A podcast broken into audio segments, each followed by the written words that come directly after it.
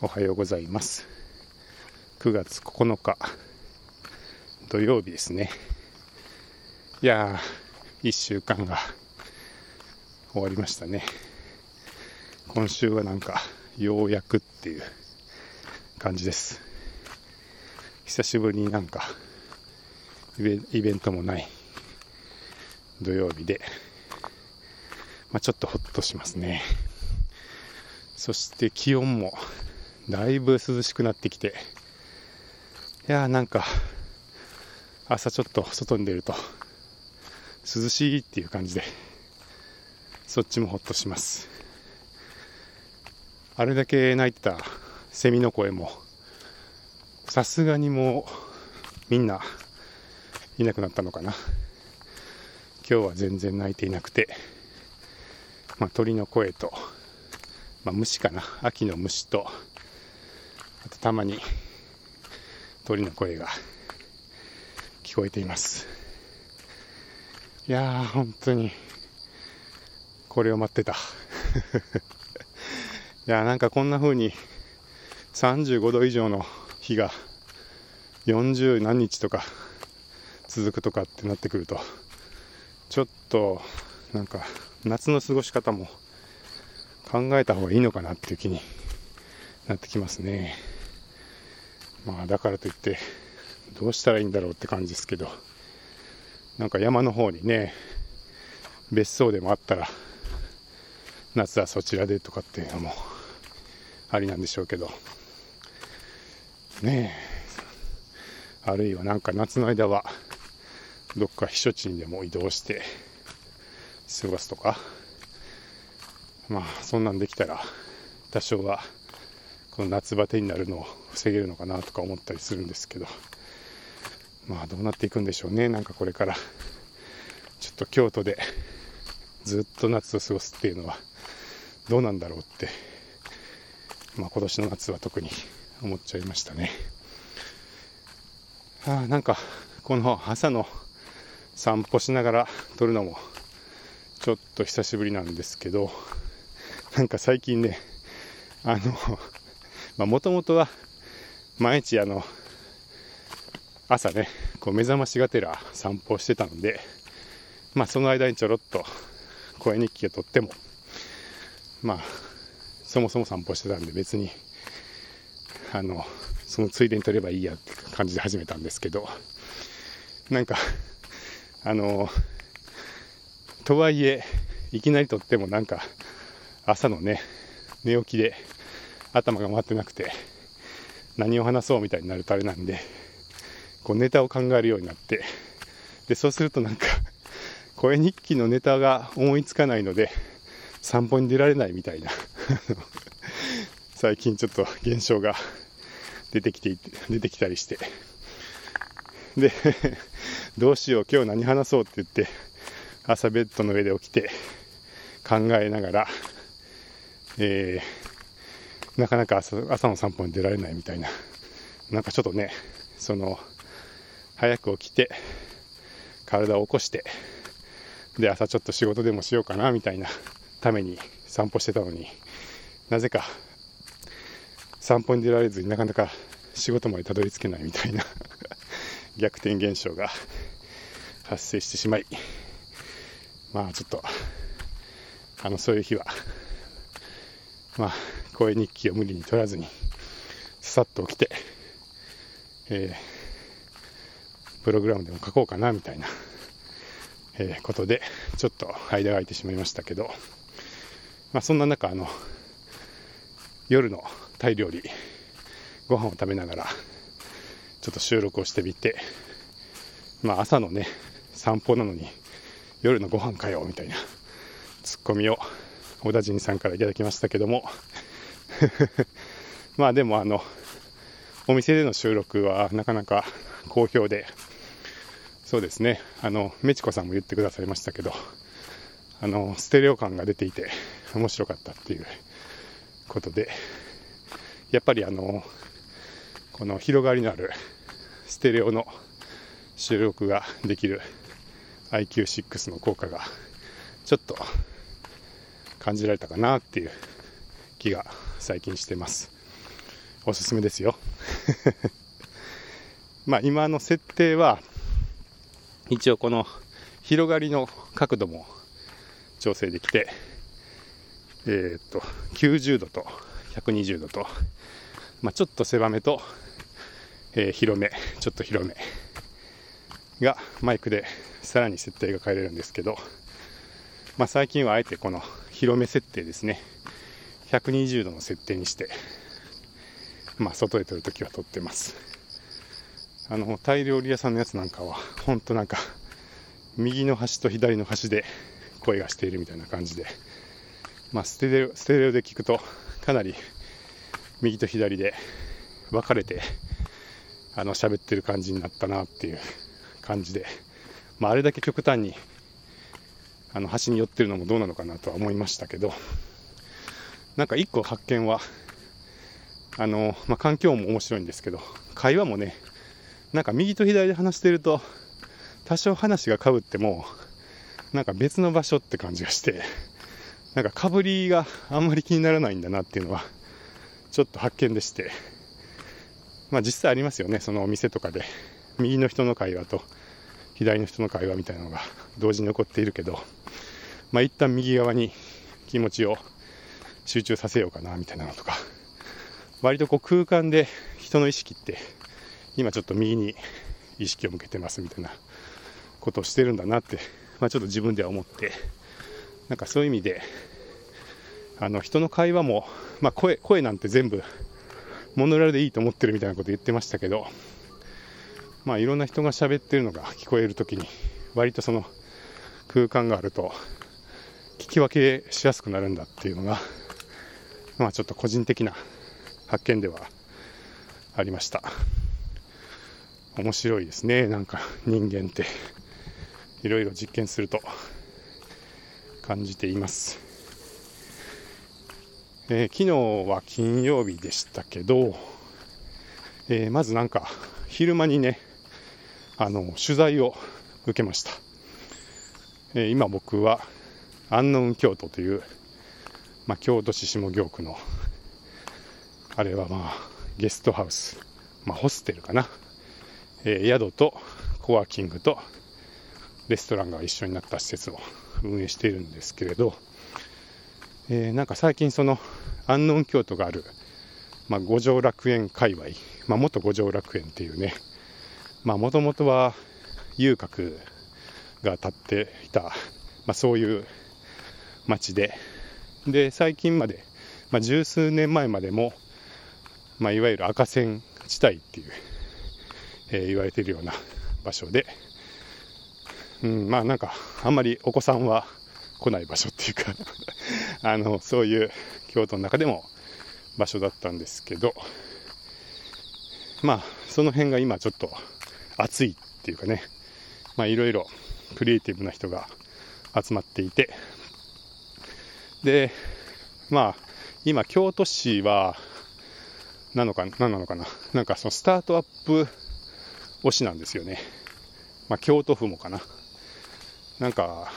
うん、国、日本の国が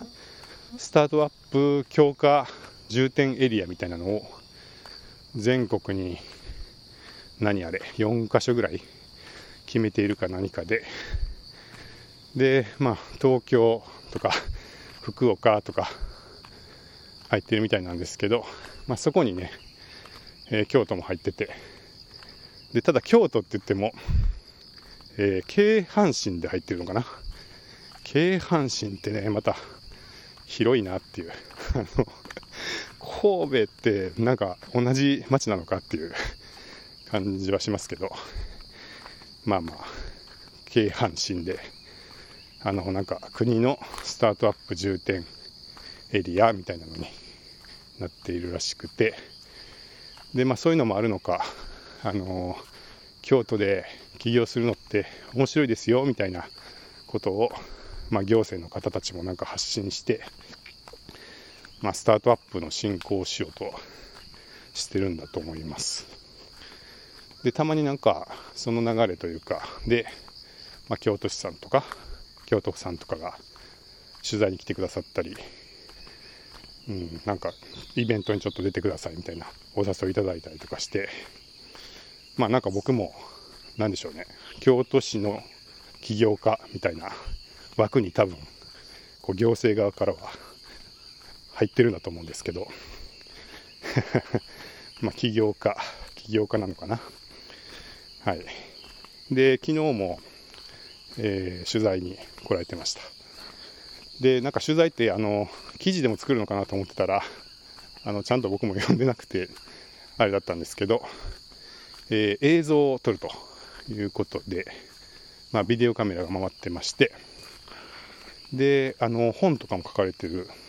なんか入山先生っていう、まあ、大学の先生ですね、えー、そういうなんか会社経営企業みたいなことをいろいろ専門されてる方だと思うんですけどが来られてでインタビューしていただきました。なんかこういうインタビューって今までなんかちょっとね緊張したんですよねいつも。ちょっといいこと言わなきゃみたいなのありますよね。安納京都の運営者としてインタビュー受けるのでなんかできるだけこういいところをアピールしようみたいなことでまあ一生懸命になったりとか。うん、なんかちょっとこう、まあ、不自然というか、まあ、自分の中では、うん、なんかちょっと持っちゃったかなみたいな思ったりすることもあったんですけど、なんか昨日は不思議と、そんなに緊張せずに、まあ割とこう楽しく話せたかなっていう気がして、まあ見てみないと分かんないですけど、自分的には、まあまあいい取材になったんじゃないかなっていう気がして、まあ、印象的だったのは話し終わった後にその入山先生が「いやここ本当にいいですね」って言ってちょっと僕今度1週間ぐらい京都来るときは安納京都に滞在してここで仕事しようって言ってくれてまあ割とそれがあのお世辞もあるとは思うんですけどまあ割と本心も入ってたのかなってちょっとその話しぶりで感じたんでまあ、それって結構一番なんかあのいい反応というか、まあ、話を聞いてあここ面白いなって言ってね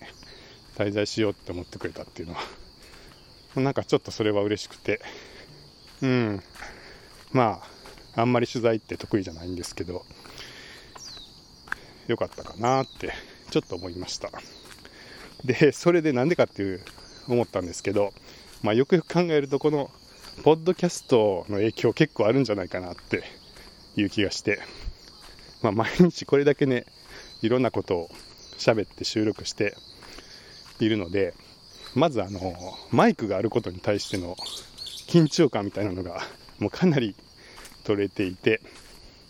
あとはこうやってまあ小田陣さんの教えのもと楽しく話すっていうかね。うんなんかうん、できるだけいい場所、いい部分を詰め込んでアピールしてやろうみたいなことよりは、やっぱりこう、楽しさを伝えないとなっていうのが、まあ、最近話しながら思うことなんですけど、なんかそういうことをやってたとも、ちょっと影響してるのかなって思って、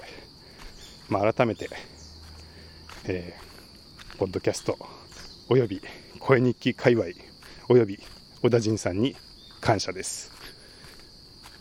まあ、どっかで多分 YouTube とかでまたインタビューの動画が公開されると思うんで、まあ、もしよかったら見てください。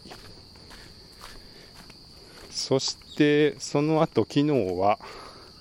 えー、金曜日だったのでバーの営業日ですね。バークリプトっていう、まあ、バーを今運営していて、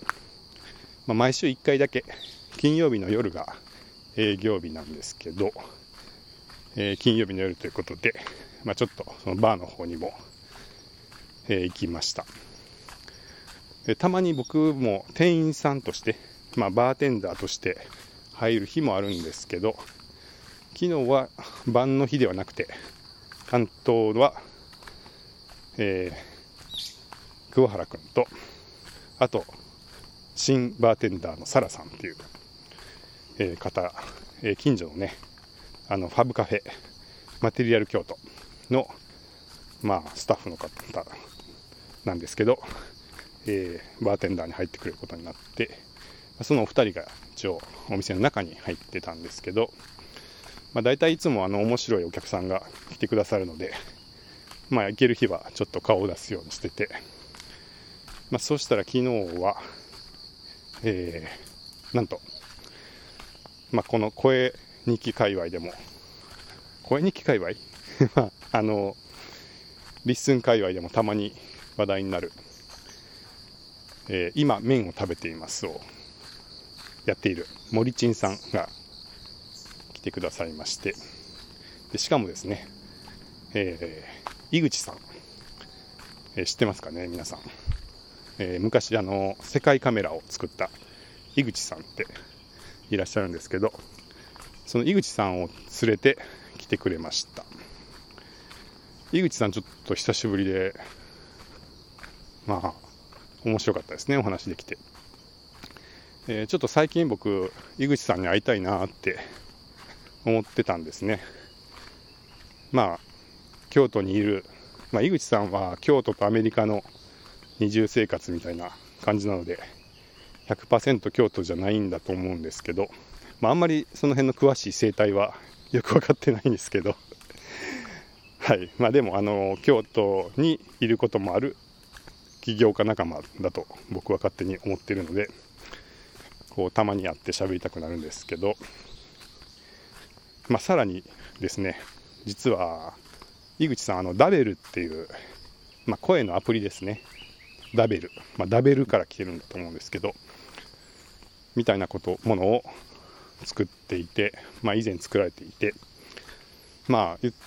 端的に言うとあのクラブハウスの前身みたいな感じですね、まあ、声のチャットルームみたいなものがあって、まあ、そこに入っていろんなことと話せるみたいなアプリを提供されていてで結構そこに日本人だけじゃなくて、まあ、海外の人とかもね入ったりとかあとはちょっとこう目が見えない方とかコミュニティの方が入ったりとかされていてまあ、結構面白いことされてるなって前から思ってたんですけどここに来て、まあ、リッスンをやり始めてかなりその声のサービスを自分も作ってるので、まあ、あの Dabel の話とか改めて聞きたいなって最近ぼんやり思ったりとかしてたので、まあ嬉しかったです。 morichinさん一緒に来てくださって井口さんもお誘いいただいてありがとうございました。でまあ当然のようにというか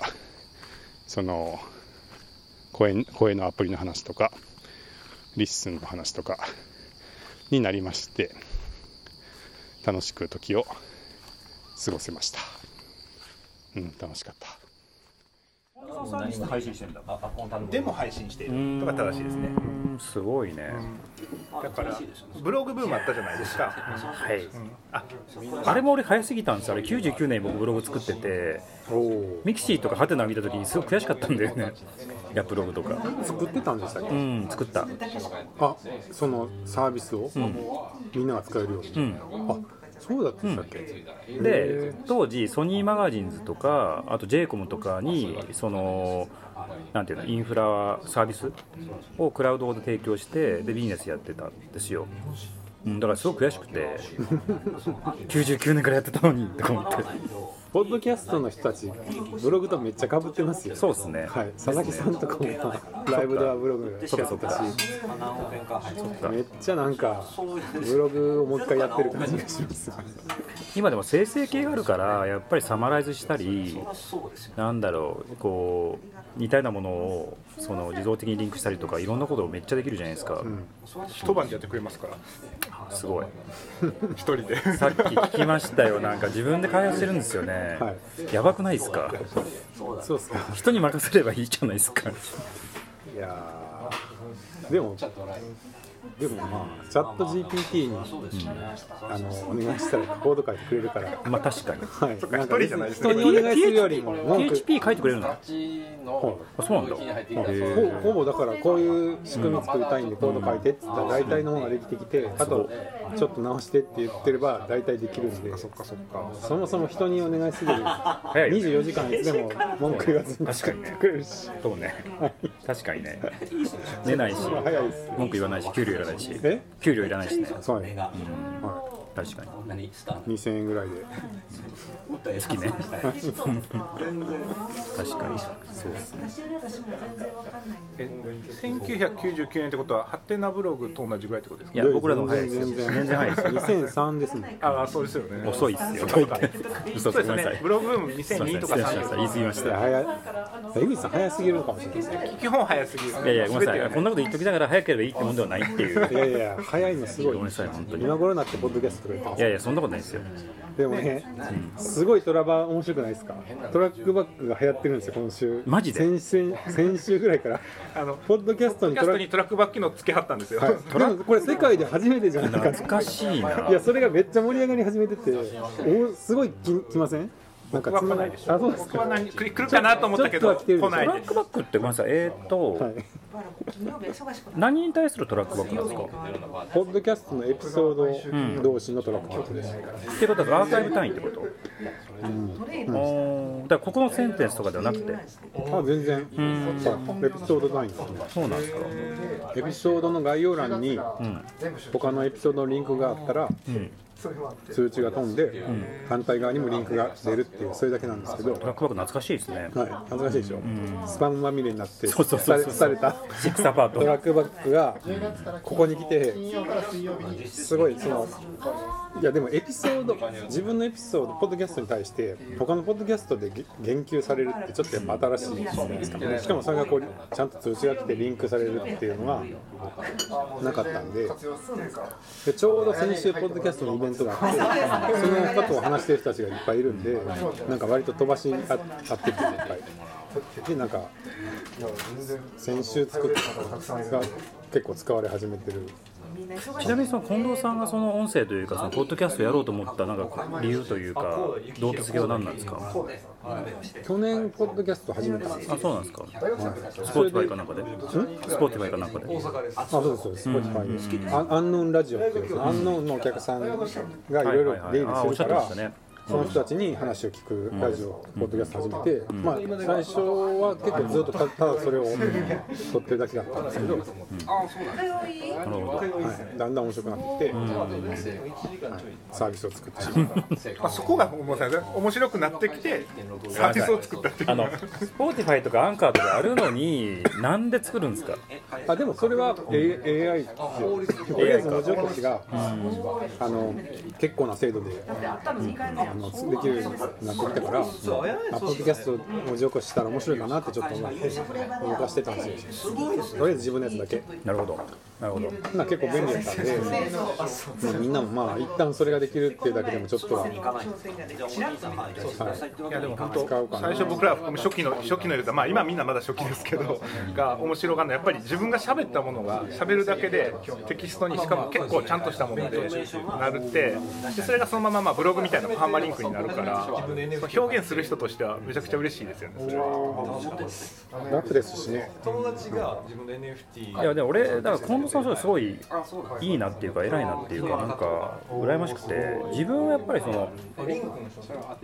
まあだダベルとか、まあ、その前にもねベイビーっていうのやってこれはだから音声の出会い系なんですよ。でそれからボールっていう音声のそのなんだろうあのグループチャットですね。でそこからダベルに行って共同配信ですね、行くんですけどアーカイブ機能あったあったんですよ、うん。で途中でつまんなくなっちゃって残るとか後で聞けるが、やめちゃったんですよ、うん。だからそのなんですかね、まあ、自分の視点だけでものを語っちゃいけないんですけどアメリカだともポッドキャストってあまりにも定番化してたからだから今更やることないなと思ってアーカイブを整理したり共有したり、まあ、それをかいや未だにあの隆盛ですよ。めっちゃ入ってるし Patreon とかでも確か3分の1がポッドキャストかなそう。ポッドキャストよく伸びたよね、うん、だってあれ iPhone あアップルでしょ？iPod だよねもともとね、それポッドのポッドなんですね。そうそうそうそうなんですよ。だから何やろ？ブログってちょっとまあもう少し廃れた感じするけどポッドキャスト歴史もあるし枯れた分野だからこんなにまた盛り上がると思ってなくてですね。盛り上がってるんですか？盛り上がってる。あそうですか。盛り上がってる。うん。確実に。日本でも？日本でもアメリカでも。アメリカでも、うん。小口さんの感覚でも、うん。来てる来てる。あそうです来てます来てますよかったですね、うん来てます。日本は来てるのかな？来てる来てる。いやめっちゃ来てる。局地的すぎて分か局的にんなくなってて。は盛り上がってますけど。いやいや来てる世の中的に来てるかはいちょっと。や来てますね。本当ですか、本当かな？うん来てると思います。いやそこはあんまり確信はないです。あ本当？はい、僕あのおじさんたちが盛り上がってるのは感じます。ちょっと一部のネットおじさん、まあ TikTok とかねあるからね。それはやっぱりそのブログとか、ね SNS と違ってひたすらたくさんの人に聞いてもらえば拡散すればいいあっていうアテンションエコノミーってやつではないんですよ。別に言い方をすると、そう。だから潜在的にポッドキャストがめっちゃ流行ってると思える根拠はみんな YouTube 聞いてるんですよ。うん。あれはだからポッドキャストですよ。見ないってことですか？そう。え見てないですよ。だって移動中とか見る必要ないですよ。あとデスクトップとかでもあれタブレットでも何かしながら聞いたりするから別に画面見てないですよ。あそれもポッドキャストってことですよね。と思いますよ、うん。という捉え方をすると流行ってると思うんだけどどうだろう？まあなんか垣根はちょっとなくなってますよね。その YouTube もポッドキャスト機能作るって言ってるしそうそうそう Spotify が動画載せれるようになってきてるし。んポッドキャストの収益源の3分の1はもう確かポッドキャストじゃないですか。どこ？ポッドキャ Spotify の収収益源確か5 4分の1か3分の1か確かもうポッドキャストだと思うんです。よそう。本当。んですか？うん。え？大きいな。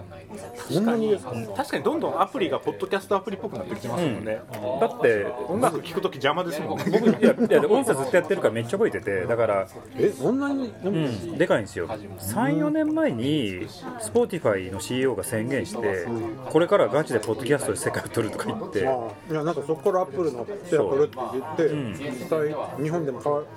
変えたんですよね。な何社か買収もしたしポッドキャストサービスめっちゃ拡張してて。そうそうそうだから、なんやろ、まあ、YouTube だからもう、ポッドキャストプラットフォームじゃないですか、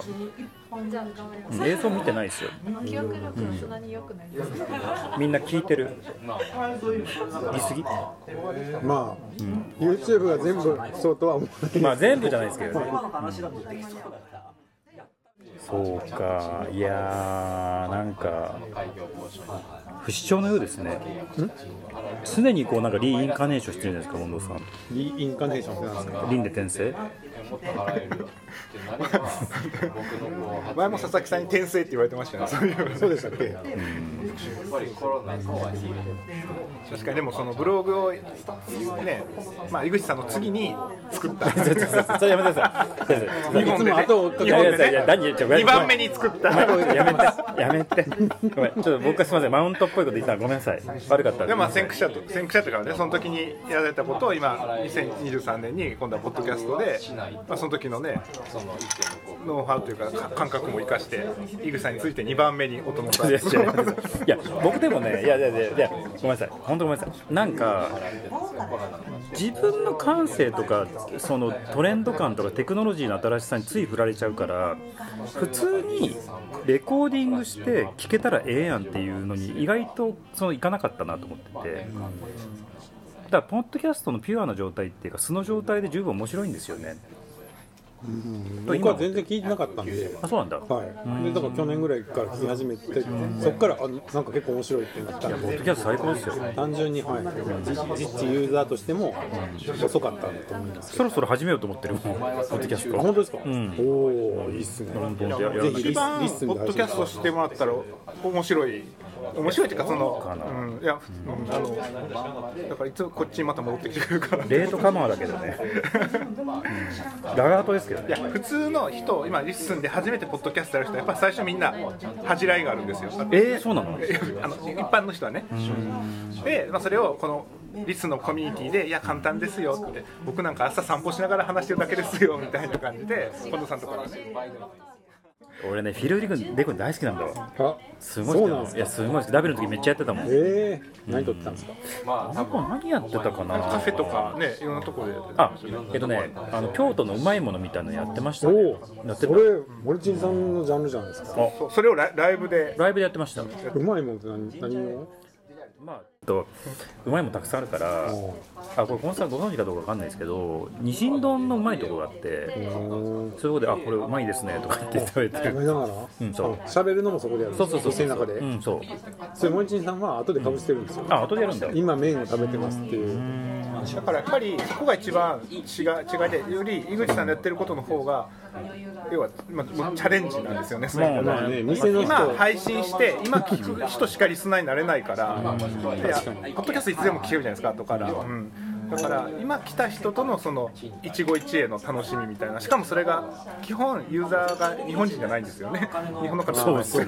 そうそれもすごい。だからいややりすぎなんですよ。アフリカからうんって人が入ってくるんですよ。ライブの上に外国人がいきなりそこに入ってくるすげえなそれ。なんかちょっとエクストリームすぎて。もうエクスペリメンタルでエクストリームなこと、まあ、井口さんだからなんですけどね。だ錦丼えで西野のうまい飯でもしゃもしゃ食べながら南アフリカのお兄さんが入ってきてそれ何なんみたいな。美味しいとか言われてうまいでとかカ言ってやばいっすよね。攻めすぎなんですよ。いや面白かったですよね。そうね。でも確かにライブ近藤さんも時々入ってくれてたんですよダベルあそうなんですそうなんです、あじゃあご存知なんですね、でもある意味リスン基本はもちろんポッドキャスト収録だけどライブもありかもしれないですね。いやライブやるとは言わないですけど。ねそのえライブあるのはねちょっとマージナルでアーカイブを残すのとライブでやるのと実はそのなんていうかなマインドセットが全然違うんですよ。だから混在するのはちょっと危険かもしれない。確かに。W ってコンセプトはなんかこうさ寂しいからこう話し相手をねなんか目的がないっていうのが大事だったんですよね、なん。声を聞いてほしいとか。目的のない雑談で友達を作る寂しさを解消するアプリだったんでそういう意味では違うんですよね。で、まあ、ちょっとその時にさらに話が広がったのが まあこんな話を声日記で言うのもどうなんだろうって感じですけど、まあ、資金調達をするかどうかみたいな話をしていてまあリッスンも、まあ、見ていたら分かると思うんですけど、まあ、今売り上げは上がってないんですけど、まあ、コストもねちょっとずつは出ていくしまあ、もうちょっと、なんか最近そういえば、あの、サーバーのね、方も若干、えー悲鳴を上げていて、あの、負荷が高くてエラーが出ちゃう時なんかもあるんで、まあ、本当申し訳ないんですけど、うん、まあ、もうちょっとサーバーの増強とかもしたいし、まあ、やっぱりね、ちょっとずつ仲間も増やしていけるといいのかななんて思うんですけど、やっぱりそこは先立つものが必要だなということで、まあ、どうしていこうかなっていうのは考えるんですが、